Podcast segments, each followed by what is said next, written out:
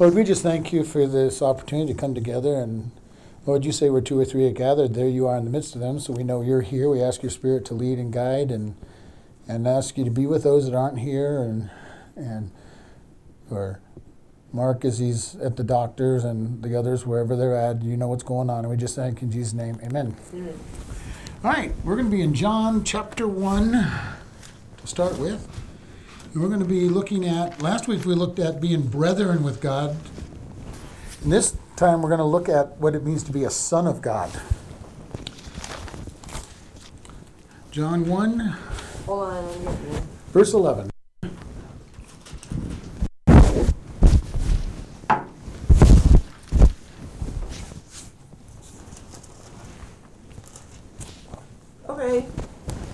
He came into his own, and his own received him not. But as many as received him, to them gave he the power to become the sons of God, even to them that believe on his name, which were born not of blood, nor of the will of man, flesh, nor of the will of man, but of God.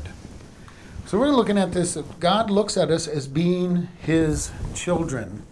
And it starts with verse twelve. But as many as receive him, and this receive is to take hold of, to not just, you know, to really grab hold of something. Uh, it's like if I grab this Bible and I've received this Bible, it's not mine necessarily, but I've, I have taken possession of it because I've received it. Uh, and he says, you know, if you receive him, for as many as receive him, to them he gave the power or the authority to become the sons of God. And I love this word for son. This one, this word for son is a teknon in Greek, and it means to be a child or an offspring. Okay, so that we become the offspring of God. Uh, and it has many other words he could have used. He could have said the infant, the child. Uh, there's a word for youth, but in this case, he's uh, he's using the word that means that we are his offspring. The other word he could have used was Herios, which literally means offspring as well, but usually refers to a son. Uh, in the other verses we're going to look at, it, they use the word herios rather than teknon. And teknon is, is a little more specific to offspring and usually referring to just the younger children, uh, whereas herios is anybody from birth to, to death. Uh, but the idea that we are made his children. Uh, we talked a little bit about this when we were talking about adoption. That went in a in a Roman adoption, you became considered the offspring of that adoptee, uh, or adopter rather. The adoptee became a considered the offspring of that person, even though they weren't physically related. It was that they were going to be re- related. Teknon also talks about the prominence of somebody being physically and, and of outward appearance like to the father, you know, like to their parents, which kind of makes it interesting when he uses that we are his teknons. He's saying that we should start looking like him, acting like him, which is what happens as he comes into us and fills us and comes out of us. We start being a, being truly a child of God and going to grow in him. And I think that was a beautiful word when he used teknon in this case. Because, and I just like I said Sunday, you know, you can usually tell who somebody's child is, not just necessarily by looks. You can tell a lot of times by looks, but also by what they say, how they say it. Uh, a lot of times I'll hear my son say something that I say a lot, you know, whether that's good or bad or not, sometimes, you know, isn't really good, you know, isn't there, but he'll say things that I say. Uh, and if you think about it, we all do that. We all say or, you know, little little sayings that are that are popular in our family. Maybe nobody even knows what they mean, but, you know, it's what our parents always say or do, so we do it. Uh, and then it says, he gave us the power to become the sons of God, even them that believe on his name. And believe in this case is to think to, that's true, be persuaded, have confidence in. And in one sense, it also has that idea of, because I believe it so much, I take action on it. Okay? And I know many people who say they're Christians and they don't even know what they're talking about. Then you've got the next layer that seem to know what they're talking about but really haven't done anything about it. Okay, they say they believe Jesus, but they're not living in any way, shape, or form the way God wants them to live. And those are the ones I wonder sometimes, are they even saved? You know, you know, because you see no no evidence. Uh, and I and I know a number of people that they say they're Christians, but they never read their Bible. You you, you never you know never hear them talk about prayer. Uh, never talk about how God has done anything for them. And you start wondering, do you know? Do you believe? Do you know God? Uh, you know, and and that's a, and we got to be very careful because we can't judge them for that. But it, it scares me when I see people like that, because the Bible is so full. Jesus said that in the you know in the parable, he planted wheat and tares were planted in the wheat, and he said this is an enemy, and it was a clear distinction that every church has got unbelievers in it. Uh, He says that, you know, talked about the sower and the seed, and, and there are four kinds of soil. The road, you know, some seed fell on the road, and immediately nothing even grew. The, the birds ate it, and birds always indicate bad uh, in the plural. You know, some fell on the edges where there was lots of weeds, and it grew up and got choked out. And then some grew up on the hard land, and, you know, rocky soil grew up and then got scorched. None of those produced anything. They're not, none of those were believers, and some grew up and produced forty, sixty, one hundred fold. And those are the Christians. And there are lots of people who hear God's word and never and and want it. You know, they want what they're hearing. The Spirit moves in them, but they don't truly act on it. And they're not saved. They're not saved. They're going to go to hell. They that group that group that has that you know that had that initial desire or sprung up and got destroyed are going to be those that say, God, Lord, Lord, didn't I? Didn't I do some, you know, these things for you? And he's going to say, depart from me, I never knew you. And it's a scary thought. And I and I really want people to understand, we have to be careful because there's, he said, many in that day will say, Lord, Lord, didn't I? And because there was no growth in their body, you know, in their in their being, God did not indwell them and come out of them like we've talked about in many cases. And we see when, you know, it's very obvious to a lot of times when somebody's got God coming out of them. Uh, you know, and I'm not saying it's going to happen one hundred percent of the time because that's impossible. But I know people that I have no doubt that they're saved. You think I'm saved? I've, yeah, I've seen you changing great, greatly in these last couple of years. I'm very pretty sure you are. Good. Because I've seen those changes. And there's other people I haven't seen the changes. There's people I've seen lots of changes on. And I'm not the one that has to know, though. You have to know. Oh, I think I am. Yeah. But I'm just hedging my bet. But there's people you watch, and you know that growth. They're into the they're into into the Bible. They're into prayer. They're they're looking at how God's helping them, and, and they talk about God. If somebody talks about God a lot, and in a way that know that they know God, I know a man in, in that I that I talked to and. His his references to God are always the man upstairs, the big guy, uh, the man in charge, and I'm going, do you know him personally? You know, do you know him personally? Because that kind of, those kind of, those kind of that kind of language scares me. You know, because there's all this, you know, the spirit around us type things, you know, and it's like, okay, but do you know who this is that you're wanting to talk to? You know, do you know him personally? You know, or is it just these nebulous ideas of spirituality? And that's a scary thing when people don't know him. They don't know what they believe. In this case it says they believe on his name, and we've talked about the importance of name. The name is everything that represents who somebody is and the authority behind them. You know, it's not just saying, well, I know the name Jesus or I know the name God the Father. Okay, that's all wonderful, but do you know? Do you truly know who it is? Okay, uh, and there's lots of people I say, I know their name, but I don't know them. Uh, especially where I'm, where I do treasury at. You know, I, I anybody who gives money, I know their name. I may have not have a clue who they are or what they do. I know their name, but I don't know them. Uh, And we have to be that way. Do we truly know the name of Jesus? Do we know his power? Are we intimately related with him? And that's part of what this whole idea of a child, a son, a son of God is, is the idea that we are related to him. We know him personally, and we'll have an intimacy to bear with him. And then it goes on to say, for but as many as receive him, uh, he gave the power to become sons of God, even to them that believe on his name, which were born.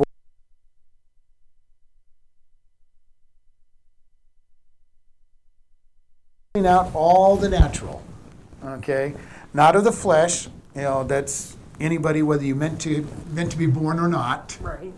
Uh, nor of the will of the flesh, and that is again somebody that's wanting to have, you know, just sexual relationship. And then the last part is nor by the will of man, which is the husband. It literally means husband here, which in other words that the husband purposed to have a child.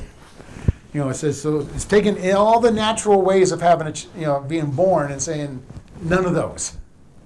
But it is the will of God. And I love the idea. God wants us to be his children. You know, not us. You know, we respond to his love, but it's it's he that initiated. You know, and then in First John, all over First John, it says, he first loved us. You know, we love him because he first loved us. And it's very important. We could not love God if he didn't love us. We wouldn't we wouldn't even desire to. Uh, and it's pretty much true that, you know, even in physical relationships, there has to be some kind of mutual attraction before somebody can come together. You know, uh, whatever that level of mutual attraction is, it's, you know, if you want to just be friendly to somebody, you have to at least start, you know, you don't usually go up to just anybody and say, hey, I want to be your friend. Right. You know, there's usually something that attracts you to them, whether it's appearance or their personality or the fact that they go to the same places that you go. There's something that makes you want to start a relationship. You don't usually walk up and, hey, let's go be best best buds, you know, let's be friends. Uh, you know, even in the Christian world, it doesn't happen like that. Uh, But we, we will be more open to it at that place. But this is the will of God. He wants us to be his children. You know, be his sons and daughters, his children. And this is where it's really amazing. The whole idea, number one, that God wants us to be children. And we think about what does it mean to be a child of somebody?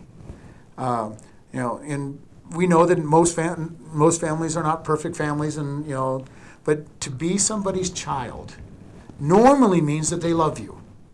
You know, love you above, you know, all other, you know, there's this idea that you're going to do things for your kids you wouldn't do for others.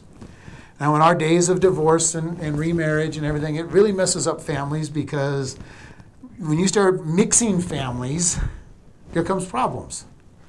You know, there were problems even in, in my dad and stepmom's mixed family. As much as there was love going on, there was still this, these are my kids, these are your kids, these are our kids. You know, there's uh, this whole, don't be too hard on my kids or too soft on my, you know, there's all this stuff that goes on. And because people aren't doing it God's ways, we're seeing families being destroyed. But the idea of, you, these are your kids, you're going to do things, you're going to make sure they're, you know, when they're getting in trouble, you're going to try to help them if you can. Some people go too much into helping their kids and get their kids in more trouble because they're bailing them out of all the trouble and letting, instead of, but the idea of being in a family, that, that family love. There's all kinds of stories all the time about parents who rescue their kids at their, their life expense, you know, at the expense of their life because their kids are more important to them than their own life. And that is familiar family love. That's, you know, you're not just, usually you're not going to push a stranger out of the way and die yourself. It does happen. You know, there are people that love to that extreme, but that's not the norm. Uh, God loved so much that he gave his life for us. You know, so he showed us that type of agape love that is putting others first.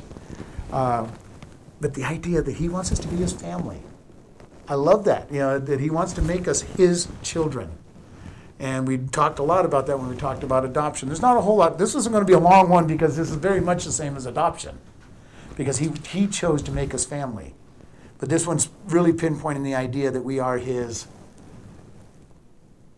uh, offspring. As, you know, he's chosen to make us his offspring. Uh, Galatians three.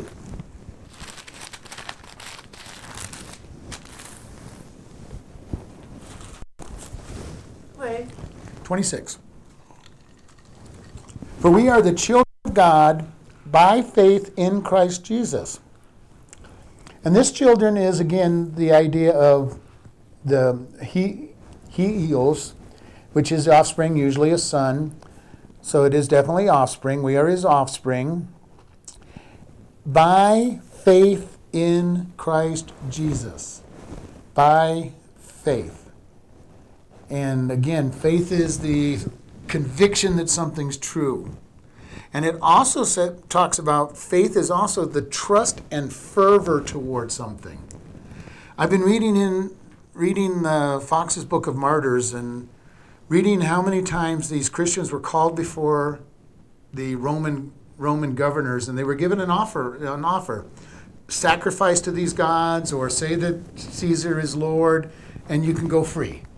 In other words, deny deny Christ, and you can go you can go free. Unfortunately, the, the book brings out that some of them said denied Christ. Most of them didn't. And they paid for the price. They paid for that decision. And, you know, we won't go into different ways they paid paid for that decision, but it is, some of them were very horrible deaths. Um, and but they put trust and fervor to their belief. It wasn't just, okay, God, I have faith that you're there, and the first trial that comes along, nope, I don't... God, I know you'll forgive me, so I'll just, just deny you for the moment and, and stay alive.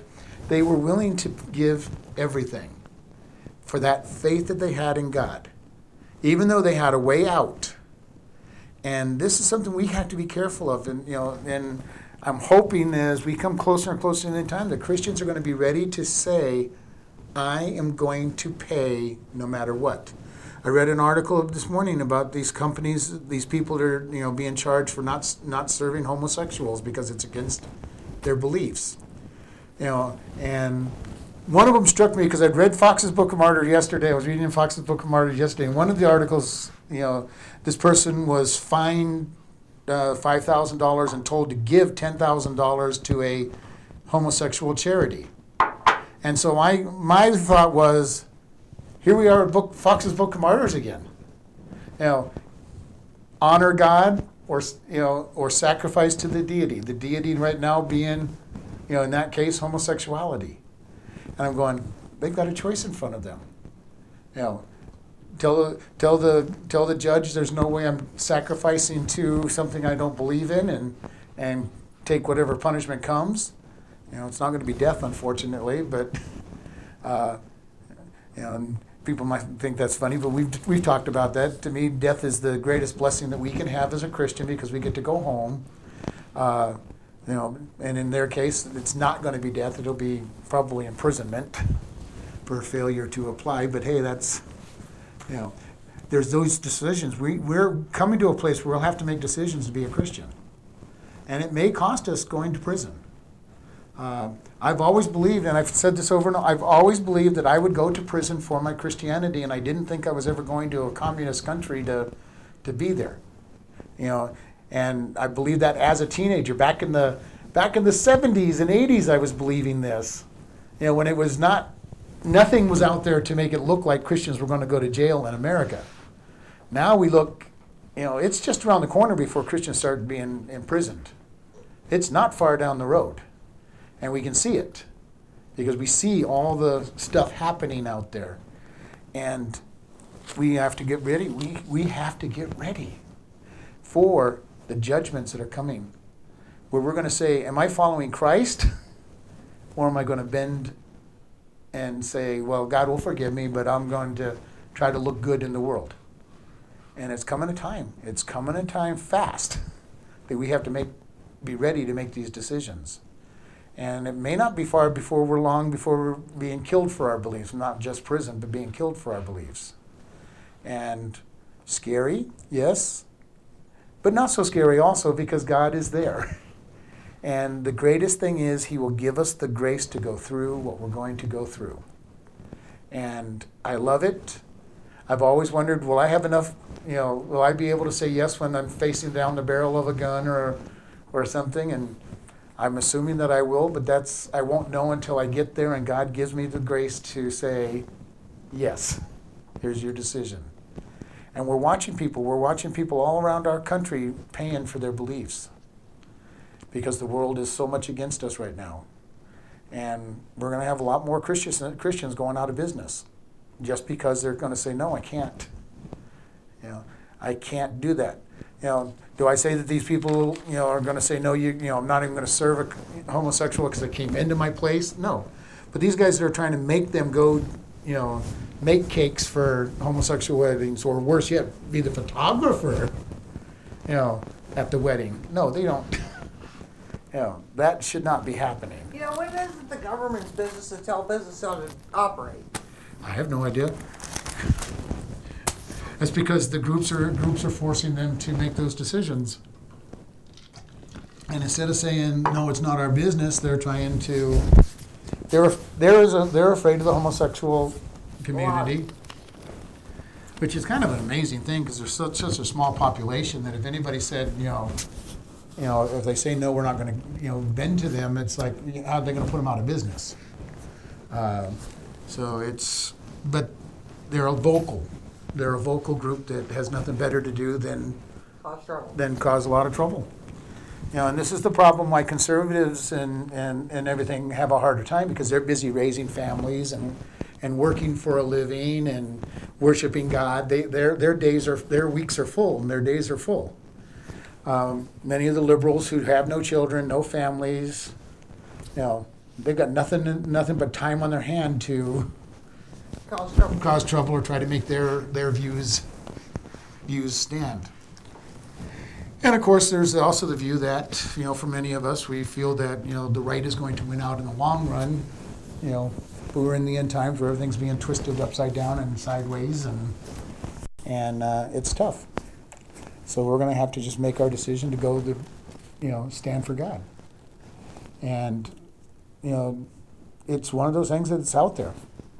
And but. And it's not an amazing thing. Homosexuality has been a very violent, very aggressive thing. It was in, in the scriptural times. You've got the in in uh, Sodom and Gomorrah. You've got the, the them coming to Lot's house, trying to break down the doors to take him out. In uh, Judges, you have the story of the of the people, the couple staying at the at the house, and the and the men of the men. Uh, men of the town coming and trying to tear down the house so they could get to, get the man that was visiting.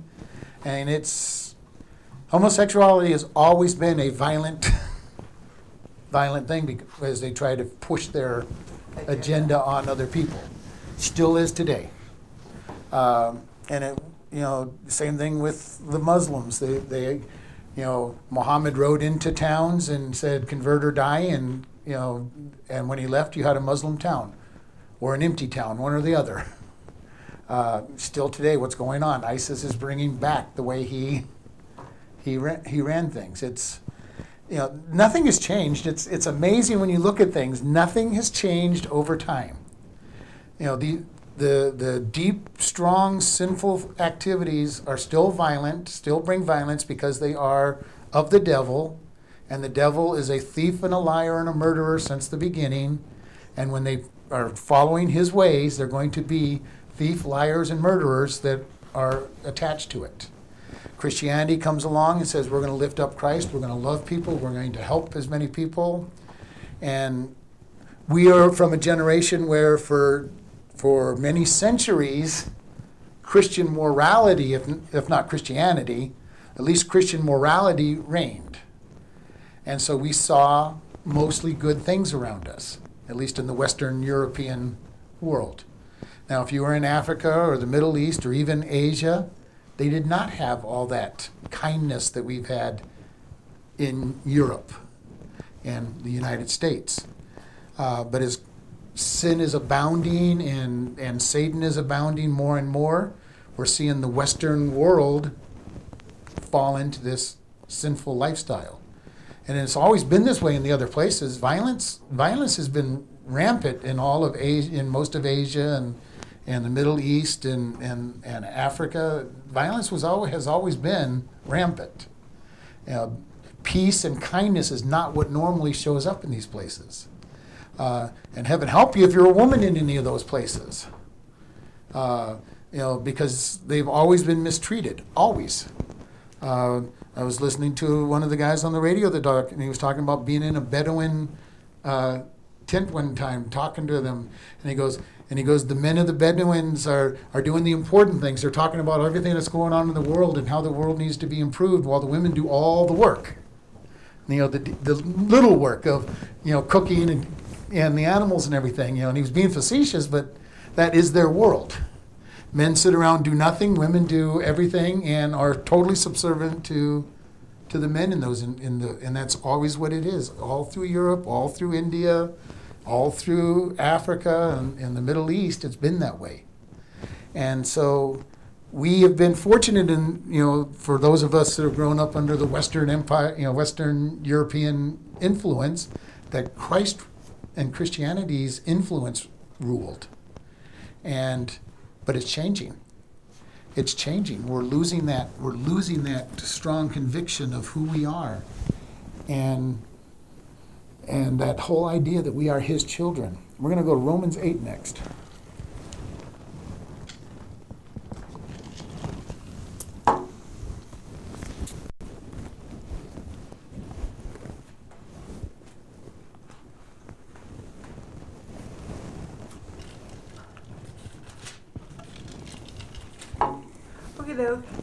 Verse fourteen through sixteen.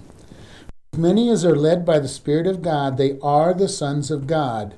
For ye have not received the spirit of bondage again unto fear, but you have received the spirit of adoption, whereby we cry, Abba, Father. The Spirit itself bears witness with our spirit that we are the children of God. And this is again the whole idea. We are His children. And here it says, for as many as are led by the Spirit. And that's guided and directed. And, you know, the whole idea that uh, we are going to be following what the Spirit says. Okay? And this is one of the reasons that you can tell when somebody is a Christian, because they are led by the Spirit. They speak kindly to people. They act kindly to people. They are out to help people. Not for what can I get from this person, because the world looks at it. As, if you're kind to somebody and they're of the world's opinion, they're looking at, okay, what's your angle? Why are you being nice to me? What do you want? And we as Christians are just trying to show God's love to people. And I guess we have an angle to bring them to God, but we're not there trying to manipulate them. You know, I'm going to be nice to you, so you're nice to me. And we all know people that are very much that way. They're of the world, and the only time they're nice is if they want something from you.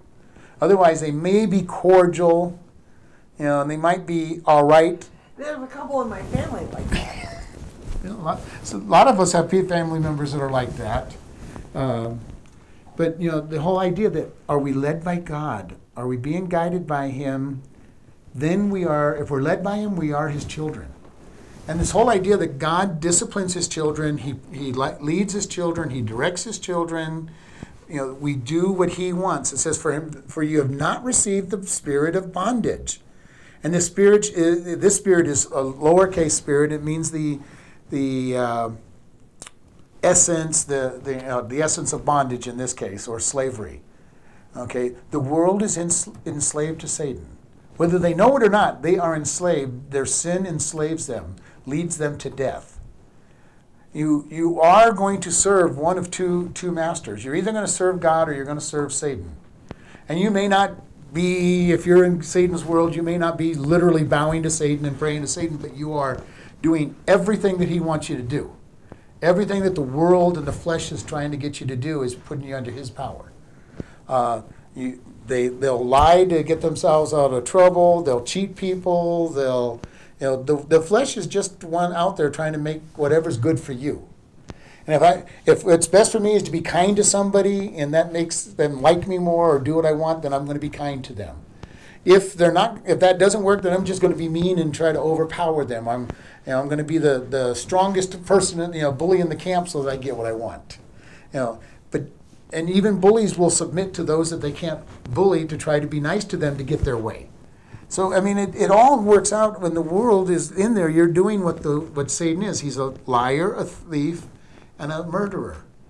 And we will do the same things if we're in the world. And even when we're walking with God, if we get slide into the world, we will do those things. Lie, lie, lie steal, and cheat. You know, uh, it doesn't matter. Whatever, you know, if I'm not following God, I'm going to do what's good for me. And God is saying, is the other camp saying, I want you to do what's good for me. God says, for me. And that's to love people, to show his love to people, and let him work through our life. So we're in one of two camps. There's no in between. There's no, you know, I love it when people tell me, well, I'm just doing what I want to do.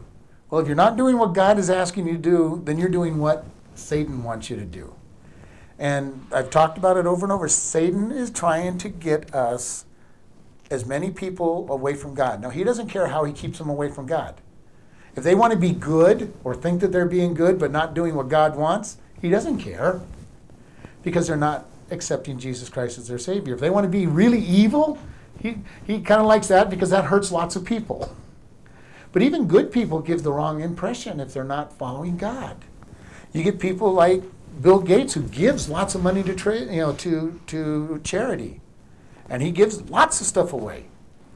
You know, and he's doing it for whatever reason he has for doing it.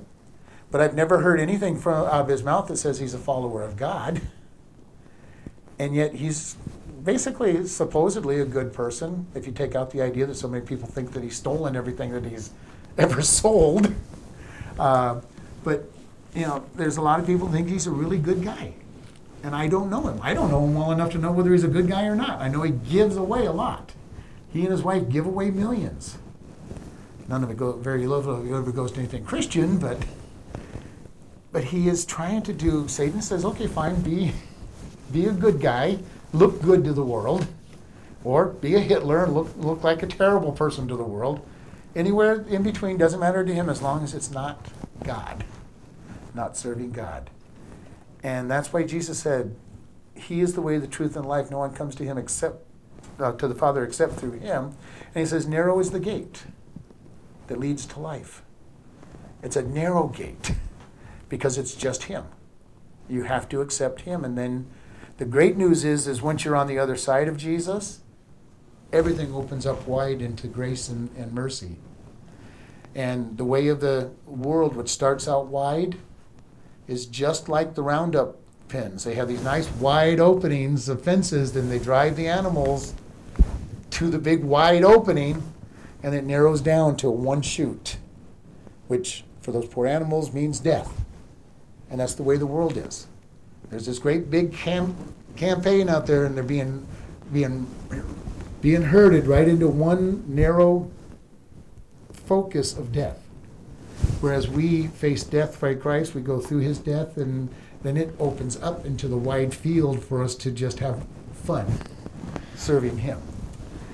And uh, so we look at this. We're not received the spirit of bondage, again to fear, going back to fear, but we've received the spirit of adoption, where we can cry, Abba, Father, or that word is Daddy.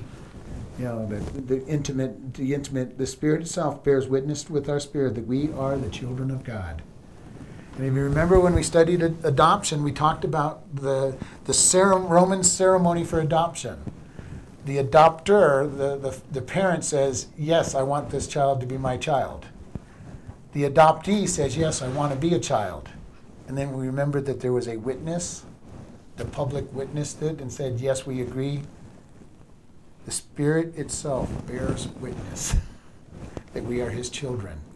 The Holy Spirit is that third person, third party in the Roman adoption statement. He's bearing witness to the act of the adoption. Very powerful when you start seeing it from, from the perspective Paul was, was thinking, that the Spirit bears that witness. He's the one that says, yes, I agree that they're, they're a child. They're going to be that child. Then we're going to look at First John five.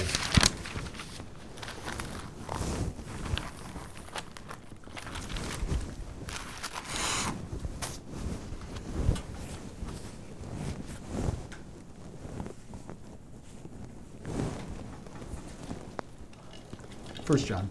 Oh, First John? Where is that? Oh, right before Revelation. First John five, okay. Five. Starting at verse one.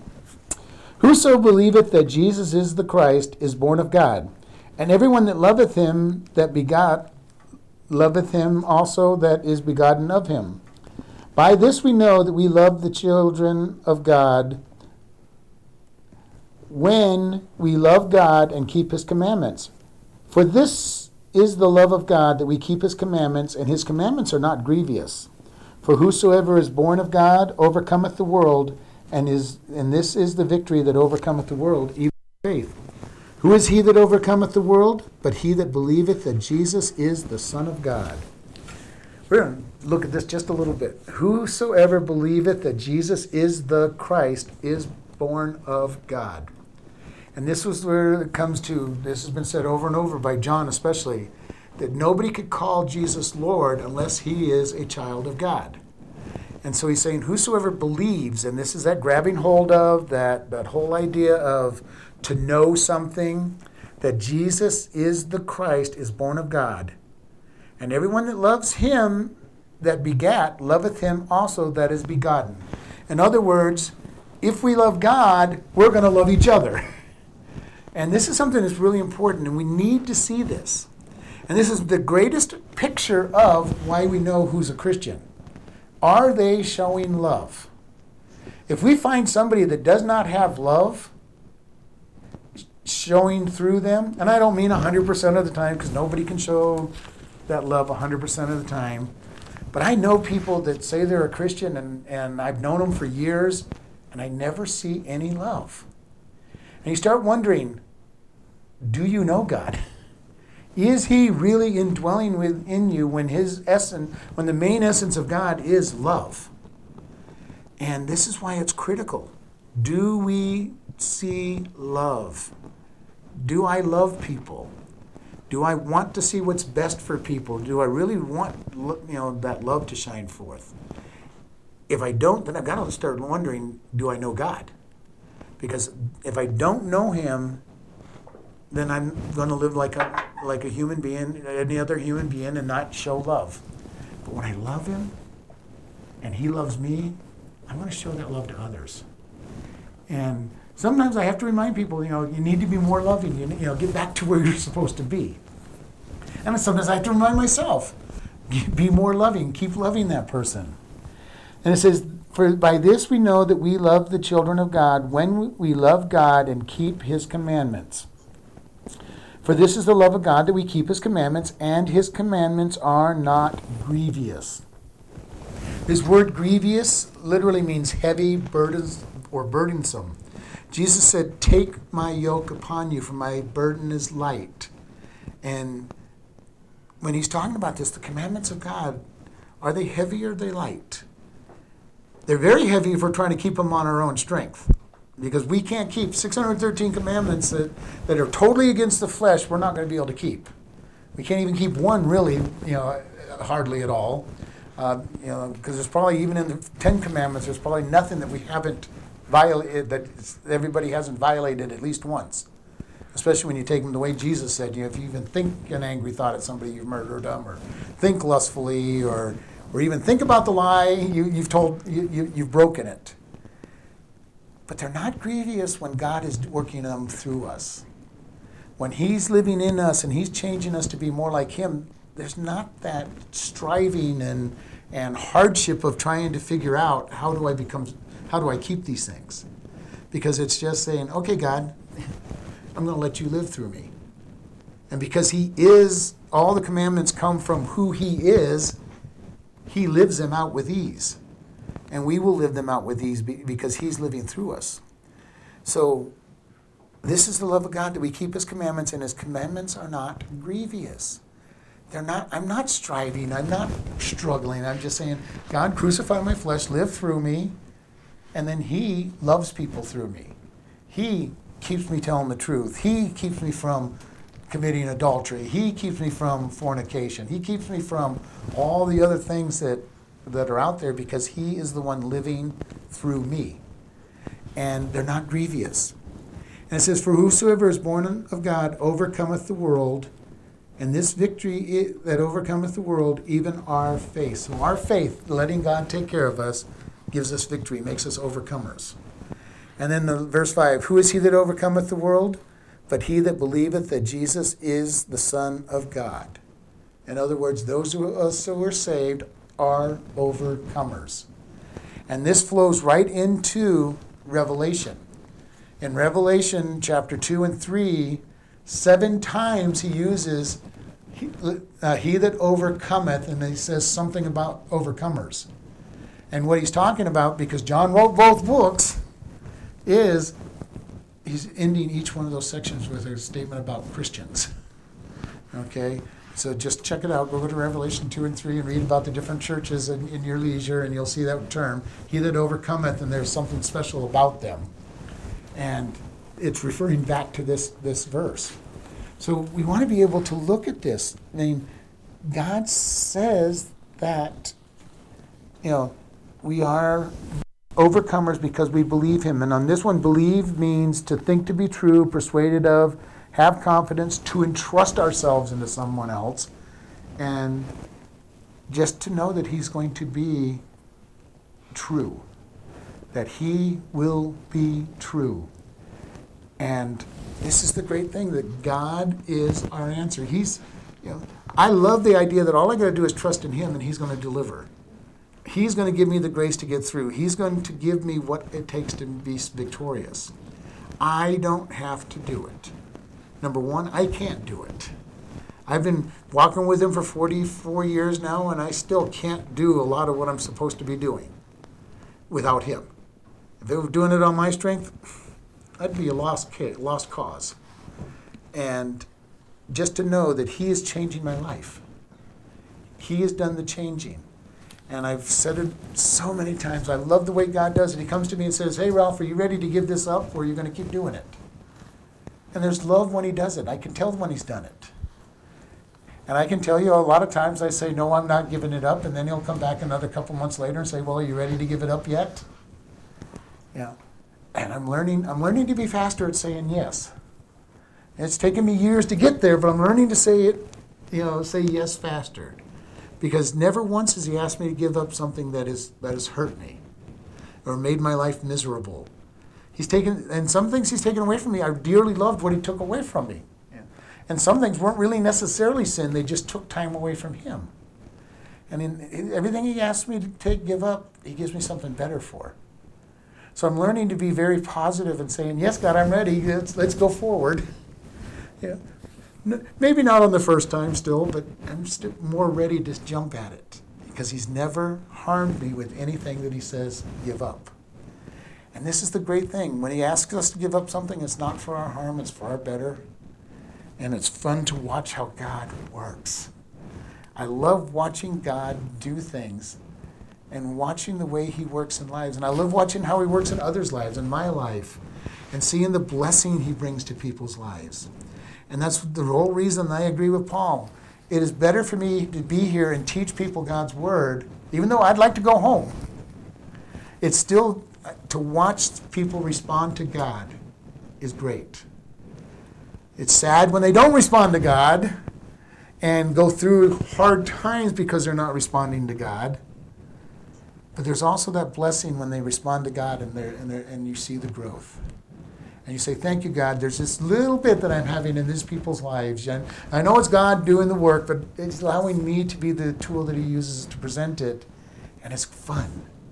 It's fun to see God use you, fun to see God work through you. And I hope that everybody that ever hears me speak gets to that point where they help others and they get to see God working through them.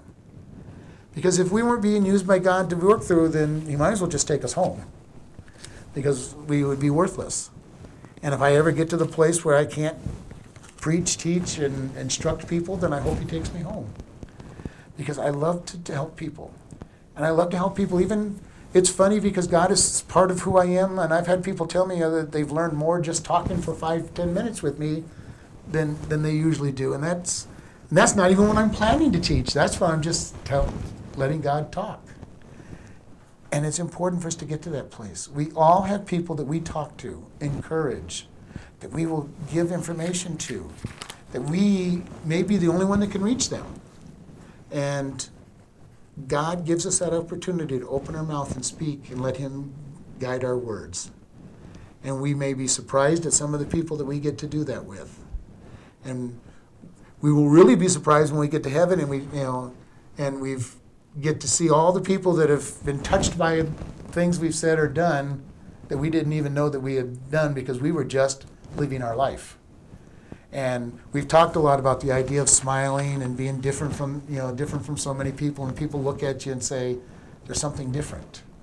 There's people being touched by us that we have no idea when they watch us living a godly life, and they're going, I need that. They may not know exactly what they need. They may not even know how it is, but it leads them eventually to seek God. And it's going to be an interesting time in heaven when, when, when we come up to, somebody comes up to us and says, you're the reason I'm here, or you're part of the reason I'm here. And that's why one of the songs I love so much is, is just the song called Thank You, and it's all about, you know, it starts out, I dreamed I went to heaven, you were there with me, and it's talking about all the people that come up to them in heaven and saying, I'm here because you gave that little bit to the to the missionary, I'm here because you said a prayer, or I'm here because, you know, little things you did. And it's going to be wonderful when we get to heaven and, and we see what, what God has done in people's lives as He has worked. And it's not us that's doing it, it's Him working it's through God. us. It's Him working through us. If it was us, it wouldn't be worth anything. All right, well, let's close. Well, we've got done really quick. Lord, we just thank you for this day. We thank you for your word and to look. And we just thank you that you make us your sons, your daughters, your, your family. And Lord, we just ask that you continue to live through us. And we just thank you in Jesus' name. Amen.